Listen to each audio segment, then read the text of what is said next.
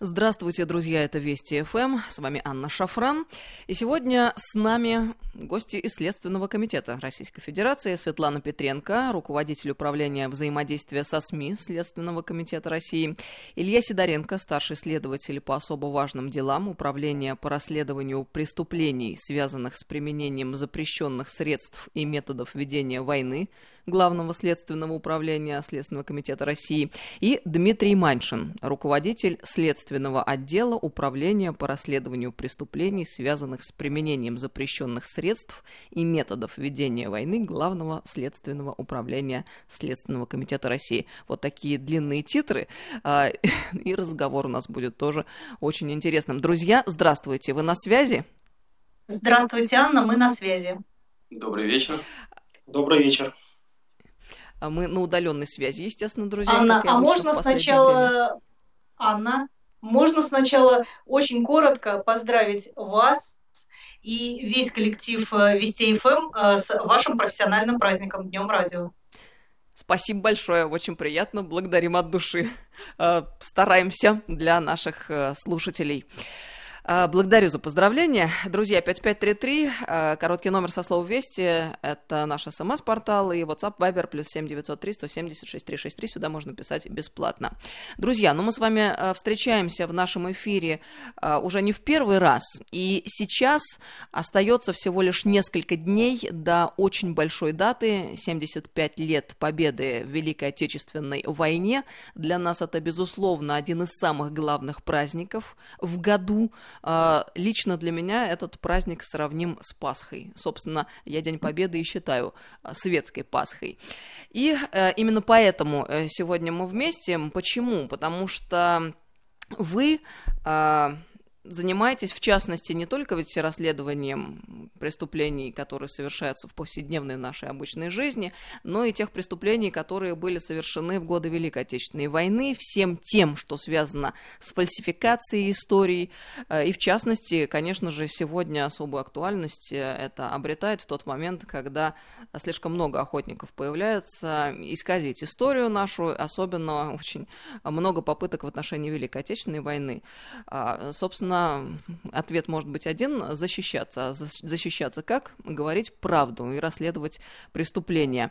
О чем идет речь? Ну, в частности, вопросы массовой гибели мирного населения в годы Великой Отечественной войны в результате преступлений оккупантов фашистских. И при этом мы понимаем, что важно не только узнавать правду, но и доносить, распространять э, достоверную информацию, особенно среди молодых людей, э, которые уже многие, наверное, э, не видели своих прадедушек, прабабушек, участников Великой Отечественной войны преступления нацистов, коллаборационистов на оккупированных территориях. Все это, я знаю, находится в вашем ведении. Вот э, какую роль во всем этом играет Следственный комитет и другие правоохранительные органы, и для чего нужно исследовать и расследовать то, что, собственно, было совершено десятки лет назад, на ваш взгляд?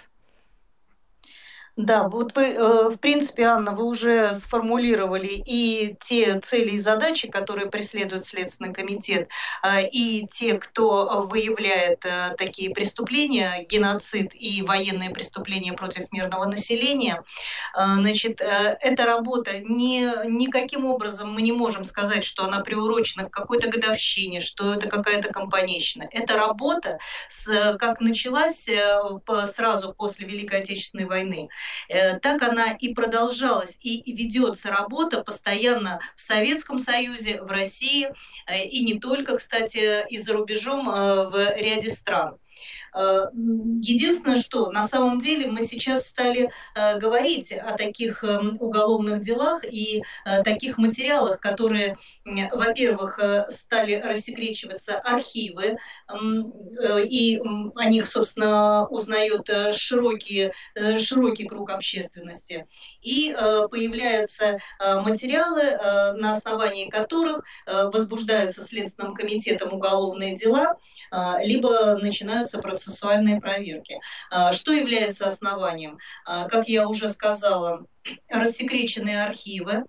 Кроме того, уже состоявшиеся приговоры международных трибуналов, в том числе Нюрнбергского, других процессов, которые уже прошли послевоенный период, и э, по которым уже несколько десятков тысяч э, человек э, осуждены за совершенные преступления, за геноцид, за другие военные преступления против мирного населения. Так вот, в этих документах, в этих правовых актах, в этих приговорах есть не только приговоры конкретным людям, но и вот эти уже приговоренные и обвиненные люди давали показания на других то есть э, они свидетельствовали о э, преступлениях других э, лиц. Вот сейчас мы как раз говорим об этом. Именно такие документы и такие данные становятся основанием для возбуждения уголовных дел. Ну и, собственно, еще раз, наверное, все-таки нужно повторить, для чего мы это делаем. Во-первых, э, мы э, говорим о неотвратимости наказания, соблюдении принципа неотвратимости наказания.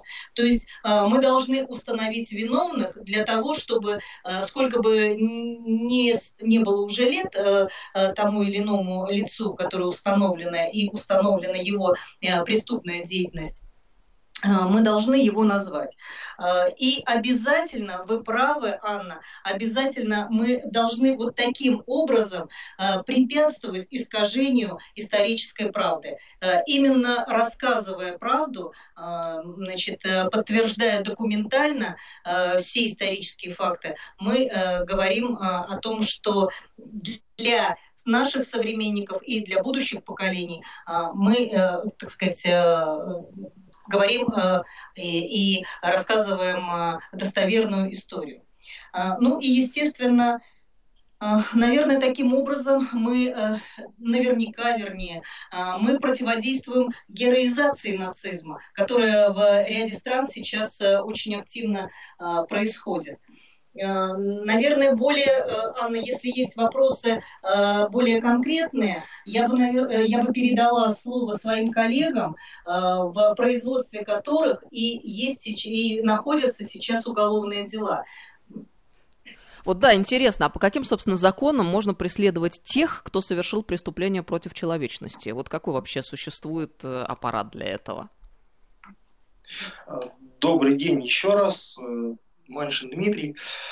Можно говорить о том, что Следственный комитет э, руководствуется своей деятельности вот в этом направлении как международными законами, так и, естественно, нормами национального права. Э, в первую очередь мы говорим о Нюрнбергском трибунале, который фактически заложил, можно сказать, основу ответственности э, за подобные преступления. ну и э, впервые, наверное, э, как-то охарактеризовал, можно говорить, объективную сторону такого преступления, как геноцид, хотя на тот момент такого понятия еще не было закреплено в законодательстве. Это действительно является один из основных источников и э, оснований для привлечения к ответственности за подобные деяния. Э, кроме того, э, можно говорить о том, что в 1943 году был э, принят указ Президиума Верховного Совета СССР о мерах наказания для немецко-фашистских злодеев и э, изменников Родины из числа советских граждан, который ну, формально, фактически до настоящего времени не отменен и предусматривал наказание за убийства, истязания советского гражданского населения в период войны. И фактически, да, он, э, можно сказать, предвосхитил э, создание трибунала, поскольку трибунал был позже. Поскольку в настоящее время понятие геноцида закреплено уже в нашем российском законодательстве. Это статья как раз 357 Уголовного кодекса Российской Федерации, которая содержит как понятие самого геноцида, так и раскрывает его объективную сторону. То есть это вот основные законодательные акты, на которых мы основываемся в своей работе. Ну вот у нас накануне Дня Победы, естественно, э, снова возникает вопрос, почему? Потому что мы мысленно, конечно же, возвращаемся к событиям э, тех лет. И э, вот что хотелось бы знать. То есть мы предполагаем, что можно сделать утверждение, кто-то этими преступлениями, а, массовым геноцидом, да, руководил сверху. Но а вот существует ли у нас какая-то база, на основании которой мы можем об этом говорить? То есть о том, что эти преступления а, совершались не спонтанно на захваченных территориях, а что это было спланировано? Еще раз добрый вечер, Анна. Это Сидоренко Илья. Безусловно, о такой базе мы говорить можем. И сейчас с нами в рамках расследования уголовных дел как раз проводится с привлечением э, и специалистов из числа сотрудников Российской Академии Наук и из числа представителей э, Российского общества историков-архивистов проводится несколько больших исследований, связанных с предпосылками начала войны, э, с, э, с мерами по подготовке к развязыванию фактически войны, можно сказать, на уничтожение населения Советского Союза, а, а также с подсчетом более подробным и детальным подсчетом последствий от э, данных э, военных действий. Э, уже сейчас можно говорить о том, что война готовилась э, и начиналась не спонтанно. Э, руководство Рейха предполагало ведение агрессивной войны еще начиная с, 30, с начала 1939 года. В дальнейшем идеологическая основа и различного рода Э, приказы и секретные директивы формулировались по мере необходимости, и уже к марту 1941 года э, Адольф Гитлер произнес свою установочную речь о том, что война против Советского Союза будет фактически носить характер э, борьбы на уничтожение. Соответственно, все подразделения карательные, которые действовали впоследствии на оккупированных территориях Советского Союза, те мероприятия, которые связаны с созданием концентрационных лагерей, э, с вводом э, гражданского населения для принудительных каторжных работ и так далее, они все планировались, естественно, заранее, довозились до военнослужащих и э, иных представителей, в том числе признанных преступными организаций до сведения и реализовывались последовательно ими э, в ходе уже э, войны э, на оккупированной территории. То есть вот все эти разговоры о том, что если бы сдались, то пили бы пиво, ели бы сосиски, жили бы как немецкие бюргеры, а, все они проистекают э, либо от некомпетентности, либо от глупости. А на самом деле можно смело утверждать, что это абсолютная ложь и действительности не соответствует, и планы были совершенно другие, а именно осуществление геноцида в отношении славян, евреев и цыган. Да, безусловно. И еще раз э, могу повторить, что сейчас э, большая работа проводится, в том числе с привлечением экспертов, по установлению, детальному установлению э, всех этих обстоятельств. И мы предполагаем, что в, ходе расследования, безусловно, данная информация будет нами, впоследствии озвучена для того, чтобы в действительности обосновать э, те самые события в том виде, в котором они э, планировались и в котором они совершились. А скажите, вот какие уже факты расследуются Следственным комитетом? Вот конкретные какие-то примеры вы можете привести, чтобы так понятно стало, не общими формулами, если говорить, а э, конкретные эпизоды вспомнить? Ну, если говорить о конкретных эпизодах, то безусловно, уже назывались неоднократно в средствах массовой информации и Следственным комитетом, безусловно, э, официально озвучивалось это возбуждение ряда уголов, уголовных дел на четырех регионах, э, о событиях э, на четырех регионах Советского Союза, входящих в настоящее время в состав Российской Федерации. Но здесь можно такой момент интересно отметить, что одно, одним эпизодом ни одно расследование не ограничивается. Специфика такова, что все события между собой увязываются за счет тех участников преступлений и их деятельности, которая соверш... и, той деятельности, которую, которую они э, э, осуществляли на территории разных регионов. К примеру, вот э, небезызвестная да, команда 10А, которая у нас фигурирует в деле по Ейску в Краснодарском крае, она имела определенное отношение к преступлениям не только на территории Краснодара, но и других южных регионов. Таким образом, получается, что расследуя одно уголовное дело, мы в любом случае захватываем еще несколько соседних регионов и исследуем там обстоятельства, и уже выявляя новые, конечно же, соответствующим образом реагируем. А что вот расскажите, пожалуйста, поподробнее. Вы Ейск упомянули, а что там происходило и в отношении чего расследование ведется? А, есть уголовное дело по Ейску было возбуждено по факту убийства 214 детей, э, воспитанников детского дома, больных костным туберкулезом и другими тяжелыми болезнями. Фактически решение о возбуждении уголовного дела было принято после проверки всех материалов и установления того факта, что не все лица, которые были причастны к данному преступлению и сведения о которых э, в той или иной мере имелись, соответственно, понесли заслуженное наказание, в связи с чем было принято э, соответствующее решение о необходимости доработки в рамках уже современного уголовного процесса дан, данного события. А, а как это произошло, это убийство? Что они сделали? Это э, зона команда, которую я уже называл, э, действовала следующим образом. У них на вооружении были мобильные газовые камеры, газонвайтные так называемые, э, которые применялись для удушения людей Соответственно, за, двое, за два дня, за два дня операции по уничтожению э, воспитанников Ейского детского дома э, был, э, все погибшие были вывезены в этих автомашинах, и в ходе передвижения к месту захоронения они были удушены. Кошмар. Ну, вот я знаю, что еще в Новгородской области, да, вы расследуете большое дело по геноциду мирных граждан.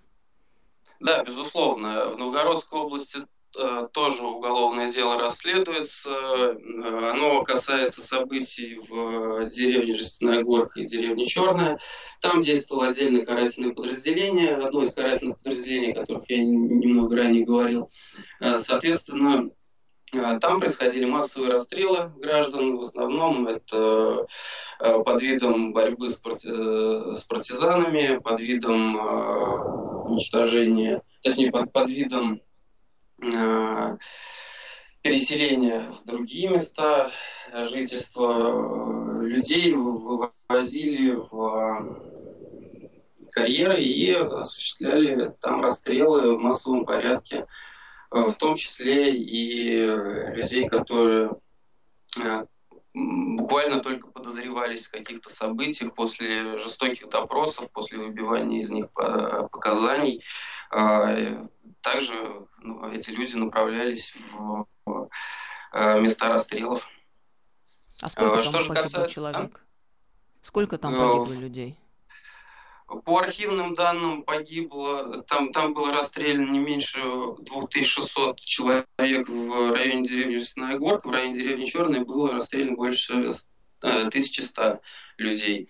А, но в настоящее время, соответственно, мы захоронение в районе деревни Жестяная Горка обнаружили и извлекли из них более 500 останков э, того времени, которым, соответственно, сейчас продолжаются соответствующие экспертизы. Вот. Э, иные захоронения э, пытаемся также дополнительно найти, э, чтобы максимально детально проработать и само событие, связанное вот с массовыми, массовыми расстрелами в этом месте. А что получается вот такая картина? Ну, если немножко вернуться в начало нашей беседы, то есть изначально стояла цель осуществить геноцид на территории нашей страны, но они такими э, методами и иезуитскими еще дополнительно действовали, то есть не впрямую а просто приходили и говорили, сейчас мы вас всех расстреляем, а еще какие-то предлоги придумали, что, мол, люди как-то себя не так ведут. Безусловно. Вы, вы же тоже прекрасно понимаете, у людей есть чувство самосохранения, и без обмана здесь тоже не, не э, обходилось. В частности, когда мы говорим о событиях в Ростове, то убить 27 тысяч человек э, за два дня, э, собрать как минимум этих людей в одном месте Просто вот я еще, сложно. извините, вот вдуматься, 27 тысяч человек убито за два дня. Вообще-то даже сложно представить сегодня, вот, что такое в принципе происходило и не так давно. Безусловно. Говоря. А для того, чтобы организовать этот процесс, э, массово распространялись сведения о том, что людям необходимо эвакуироваться, взять только ценные вещи, опечатать квартиры, сдать ключи от квартир э, в подписанном виде, э, после чего эти люди партиями вывозились в места расстрелов, а остальные, кто ожидали своей участи, даже не были об этом осведомлены, естественно. То есть вот э, и на такие уловки шли для того, чтобы максимально быстро и а, максимально, ну, как, если так можно сказать, результативно, да? А, Понятно. Мы сейчас должны... Э, которые были поставлены. Да, очень важная тема, прям действительно ком в горле, когда обо всем об этом слушаешь. Мы продолжим через несколько минут. Сейчас мы на новости прервемся и продолжим. Здравствуйте, друзья. Мы продолжаем беседу а, с представителями Следственного комитета. Я напомню, с нами сегодня Светлана Петренко, руководитель управления взаимодействия со СМИ Следственного комитета Российской Федерации, Илья Сидоренко, старший исследователь по особо важным делам Управления по расследованию преступлений, связанных с применением запрещенных средств и методов ведения войны, и Дмитрий Маншин, руководитель Следственного отдела Управления по расследованию преступлений, связанных с применением запрещенных средств и методов ведения войны Главного следственного управления Следственного комитета России. Знаете, мы когда с вами беседуем по поводу преступлений, а, связанных а, с убийством, массовым убийством мирных граждан а, на территории Советского Союза в годы Великой Отечественной войны. Просто об этом невозможно спокойно говорить. Э, откровенный геноцид, э, как мы с вами сказали в начале этого часа. И ведь это тысячи и тысячи людей, которые были убиты абсолютно чудовищно и жестоко а, в вот ну, просто в кратчайшие сроки, да, вы сказали, 27 тысяч человек было убито за два дня. Это просто невозможно представить. И вот когда я слушаю эти рассказы, э, невозможно не думать вот о чем. А, евреи, они молодцы, потому что а, никому не дают забыть о чудовищном преступлении, которое совершили нацисты в годы Второй мировой войны, Холокост. Знают все. И попробуй кто-нибудь что-нибудь в мире а, скажи против или поставь под сомнение. Но мы, к сожалению, несмотря на то, что Следственный комитет России, как мы знаем, на протяжении долгих лет ведет огромную работу по установлению преступников и раскрытию этих преступлений, к сожалению, вот эм, еще не даже не подобрались а, вот э, к тому, чтобы таким образом поставить вопрос в мире. И в этом смысле большое спасибо вам, друзья, что вы занимаетесь этой большой серьезной работой. А вот я хотела спросить у Дмитрия или у Ильи, когда вы вот занимаетесь э, такими расследованиями, ведь наверняка что-то такое эмоционально ну, там, сильно задевает. А вы можете вспомнить какой-то эпизод, который вот э, вас сильно так э, затронул, с которым потом вы знаете, вспоминали? Работать приходится очень много именно с уголовными делами по лицам, которые уже были осуждены, и с показаниями, и большая часть, на самом деле, с признательными показаниями людей, э, которые были причастны к тем или иным преступлениям. Э, и вот то безразличие, с которым они рассказывают своей преступной деятельности, я в том числе имею в виду и э, коллаборационистов, которые э, из числа были осуждены из числа советских а граждан. Вам, вам и с такими, да, приходится общаться? То есть не, не, не то, что общаться, такого... я имею в виду, в большей части это работа именно с архивными материалами уголовных а, дел по понятно. отношению лиц, которые уже были осуждены, в том числе и к высшей мере наказания. И, соответственно, вот когда читаешь их показания о том, Э, как э, расстреливались э, целые семьи, как людей, как женщин с грудными детьми расстреливали на руках, и для того, чтобы ребенок не плакал, когда мать уже была убита, ставили отдельного человека рядом, чтобы он стрелял непосредственно в грудного ребенка. Читать жутко, честно вам скажу. И таких эпизодов не один, и не два, и поэтому, ну, честно говоря, не только у вас э, ком горло подкатывает, когда такие моменты либо читаешь, либо вспоминаешь даже. Вот. Да, есть такие эпизоды, неоднократные. А, надеемся, что работа по рассекречиванию этих материалов продолжится и дальше, и а, подобные сведения все-таки будут придаваться огласке. Ну и очень хотелось бы, чтобы они не просто предавались огласке, а чтобы мы как государство как следует взялись за это дело и э, вот заставили мир э, помнить, знать э, и э, уважать ту жертву, э, которую принес советский народ на алтарь победы. Вот мне кажется, это еще дело будущего, а, которому мы должны приложить э, действительно большие усилия. Очень хотелось бы в это верить, что мы это сделаем. А скажите, а что является основным доказательством таких преступлений? Анна, ну здесь можно говорить о чем? А, мы уже упомянули сейчас в беседе о том, что мы работаем с огромным массивом материалов, которые находятся в архивах различных служб. В том числе это закрытые материалы, которые до сих пор не рассекречены, к которым практически не было доступа ни у общественности, ни у исследователей, ни у историков. Э, сейчас проводится огромная работа по изучению этого массива и их рассекречиванию. Здесь э, можно говорить и о материалах э, процессов, которые проходили в 40-х, 50-х, 60-х годах, и э, в которых содержатся и признательные показания, это и приговоры по этим судам, это и э, материалы чрезвычайной госкомиссии, которые э, нам дают возможность оценить последствия преступных действий, вот, э, совершенных захватчиками на оккупированных территориях. Это огромный массив. Скажите, а вот при расследовании преступлений вы как-то взаимодействуете с зарубежными коллегами? Да, безусловно, мы взаимодействуем с зарубежными коллегами, поскольку не только в Российской Федерации эта работа продолжается, а компетентные органы Германии с, с нами на контакте в, рам, в рамках исполнения запросов о правовой помощи нами производится обмен необходимой информацией. А, взаимодействовать мы, конечно, пытаемся с другими э, странами, в частности, вот э, ряд э, лиц, которых мы сейчас продолжаем э, разыскивать э, из числа причастных к преступлениям э, на территории Новгородской области.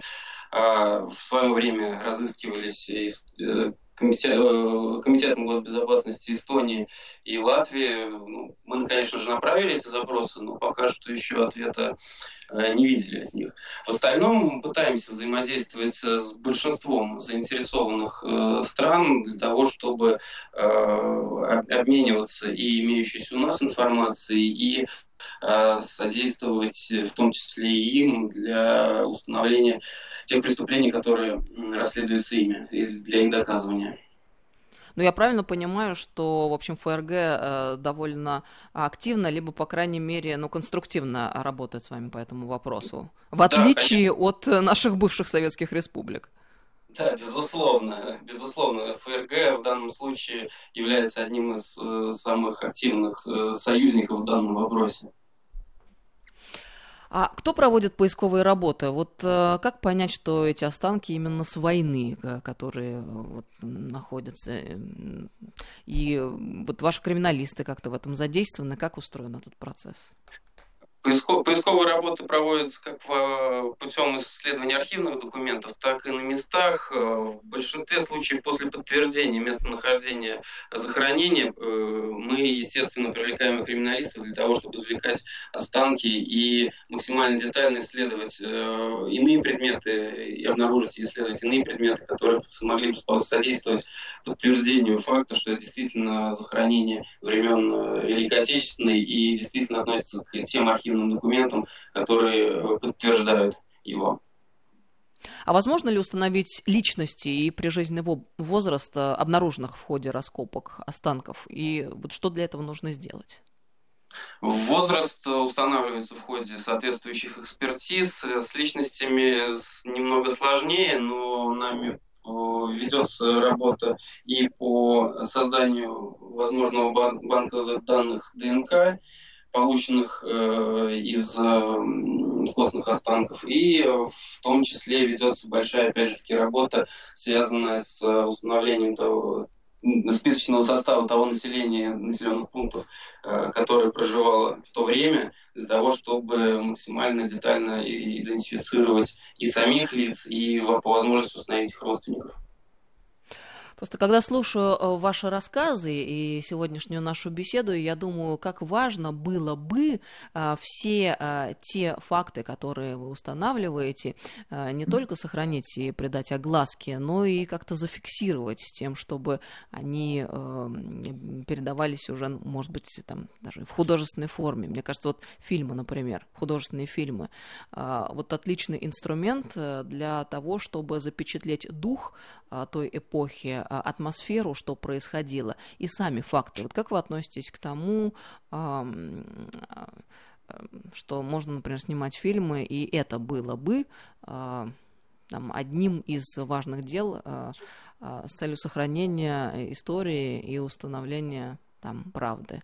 И вот э, что нужно учесть при их создании, если вы считаете это необходимым? Анна, можно уже я да, я думаю, что здесь даже вообще бесспорно, а, чтобы, особенно чтобы нашей молодежи а, было понятно, и а, они понимали всю ту жестокость, весь тот ужас, который пережили наши деды, прадеды, бабушки, дедушки, чтобы сохранить нам жизнь и дать нам жизнь, обязательно художественным языком это нужно делать просто обязательно. Но, конечно, хотелось бы, чтобы это все-таки было ну, то есть э, хотелось бы, чтобы были привлечены консультанты к созданию таких фильмов, э, таких произведений художественных, чтобы это э, ну, была не фантастика, а реальная историческая правда. Но... И вы можете оказать такую, такое содействие. Я думаю, не только мы, и историки, и э, вот те же и поисковики. То есть э, все готовы. Я думаю, что это вообще долг каждого нашего э, гражданина э, вот эту историю правильную написать. Потому что действительно печально, когда порой выходят вроде бы фильмы о Великой Отечественной войне, но ты смотришь и понимаешь, что очень много напридумано. И э, как-то задумываешься, Анатолий были потрачены средства, выделенные на съемки этого фильма. А очень хотелось бы, чтобы э, ну, действительно Да-да. служило на благо общего дела э, все то, что предпринимается. А историческая правда, она да. бывает гораздо жестче э, и, наверное, может быть и проще с одной стороны, а с другой стороны и ужаснее. И я думаю, что вот как раз э, вот вы правы, что это нужно делать правильно. И средства нужно вкладывать в правильные Э, произведения художественные. Вот у нас уже не так много времени остается. Важный вопрос, а что будет потом, после сбора доказательств? Вот какая цель финальная? Ну, наша цель – довести уголов... каждое уголовное дело до суда. Это задача предварительного следствия. А, значит, если еще остаются в живых те, кого мы устанавливаем, устанавливаем э, их вину, то они э, обязательно должны быть э, должны предстать перед судом. Если уже они умерли, то мы просто должны озвучить то преступление, которое совершено тем или иным лицом, и назвать его. Как вы думаете, а сколько еще таких фактов, о которых мы не знаем? Вот просто порядок очень хотя бы. много, Анна, очень много. Вот э, мои коллеги сказали там об одном-двух, а у них даже сейчас материалов в разы больше, о которых пока они еще сказать не могут. У нас остается буквально пять минут до конца программы. Еще несколько актуальных тогда вопросов хотелось бы вам задать, коль уж у нас в гостях сегодня Следственный комитет, по поводу сноса памятника маршалу Коневу в Чехии. А, люди интересуются, вот э, возбуждено ли уголовное дело, потому что мы э, много слышали о законе, э, который предложил Министерство обороны, предложил Министерство обороны о преследовании э, тех, кто сносит памятники героям Великой Отечественной войны. Вот э, заведено ли э, это уголовное дело, и если да, то э, по какой статье? А, вы правы, а, Следственный комитет России возбудил уголовное дело, а, но только по статье по сносу по факту сноса памятника маршалу Советского Союза Ивану Степановичу Коневу, Коневу в Праге. Но дело возбуждено по статье 354 прим, которая предусматривает ответственность за реабилитацию нацизма путем публичного осквернения символов воинской славы России. Это статья а почему не по закону, кодекса... который от Минобороны. Анна, вот смотрите, нас оппоненты начали обвинять, что мы закон не знаем и по новой статье возбудили. Так вот, эта статья, по которой возбуждено уголовное дело, она э, вступила в действие э, в э, 2014 году. То есть э, мы никакой обратной силы мы не применяли закона. То есть э, статья Уголовного кодекса, которая действовала с 2014 года. Абсолютно на законных основаниях мы возбудили и расследуем уголовное дело. А почему не действует тот закон, который Министерством обороны э, был предложен и принят? Э, он позже, я так ну, понимаю, он, исходя он, из да, логики он вашего э, изложения. вступил позже, чем сам, сам факт сноса памятника произошел. Ага, а То есть давайте еще раз, чтобы чтобы пояснить слушателям, сначала состоялся факт сноса памятника, а потом уже был принят э, закон, правильно, да? И закон обратной силы да. не имеет, поэтому да. вы завели да. дело да. по другому закону от 2014 года. Абсолютно правильно. А, Еще а, один момент сегодня. А сотрудники правоохранительных органов Красноярского края задержали бизнесмена Анатолия Быкова, который в 90-е годы был совладельцем Красноярского алюминиевого завода. Как сообщил собеседник РИА Новости, а, в правоохранительных органах его подозревают в причастности к убийству, совершенному еще в 1994 году. Вот можете пару слов об этом сказать, прокомментировать? Да, мы сегодня озвучивали уже эту информацию. А, действительно, Анатолий Быков задержан по, по Э, подозрению э, в организации двойного убийства, совершенного 26 лет назад. Там причина достаточно банальна, конфликты между участниками преступных группировок на фоне распределения доходов от совместной деятельности. И мы уже говорили, что э, по убийству этому двойному уже удалось привлечь к уголовной ответственности непосредственных исполнителей Сергея Бакурова, который приговорен к пожизненному лишению лишению свободы, и Владимира Чучкова, которому заочно предъявлено обвинение, он в розыске. И также э, доказана вина одного из организаторов, Владимира Татаренкова, который также приговорен к 13 годам лишения свободы. Вот э, его показания стали э, одним э, из оснований, показания о причастности Анатолия Быкова к организации, одним из оснований вот, э, подозрений, э, которые сейчас э, значит, э, Анатолию Быкову меняются. Э, что нужно сказать на данный момент? В настоящее время Быков задержан. Э, вскоре будет решаться вопрос о, об избрании ему меры пресечения. Сейчас проводятся в том числе обыски по месту жительства Быкова в Красноярске и его загородном доме в Крыму.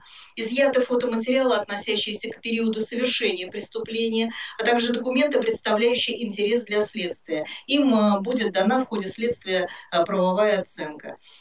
Также уже успели следователи наши провести очные ставки, в том числе и с Татаренковым, где Татаренков подтвердил ранее данные показания.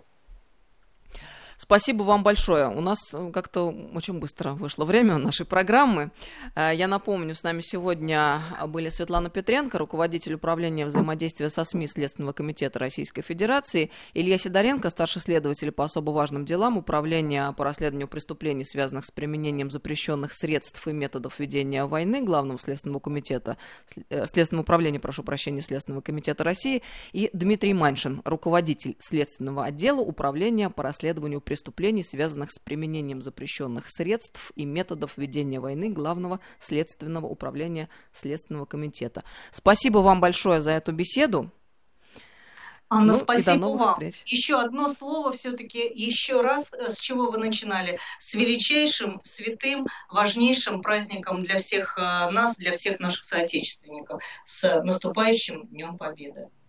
И спасибо большое Следственному комитету и следователям, которые ведут эту действительно большую важную работу по раскрытию преступлений, а, связанных с а, убийством мирного населения на территории Советского Союза в годы Великой Отечественной войны, а, связанных с геноцидом. Это очень важно. Низкий вам за это поклон. Хочется надеяться, все это будет не зря. Факты должны быть преданы гласности. Ну и мы будем ждать дальнейших ваших рассказов.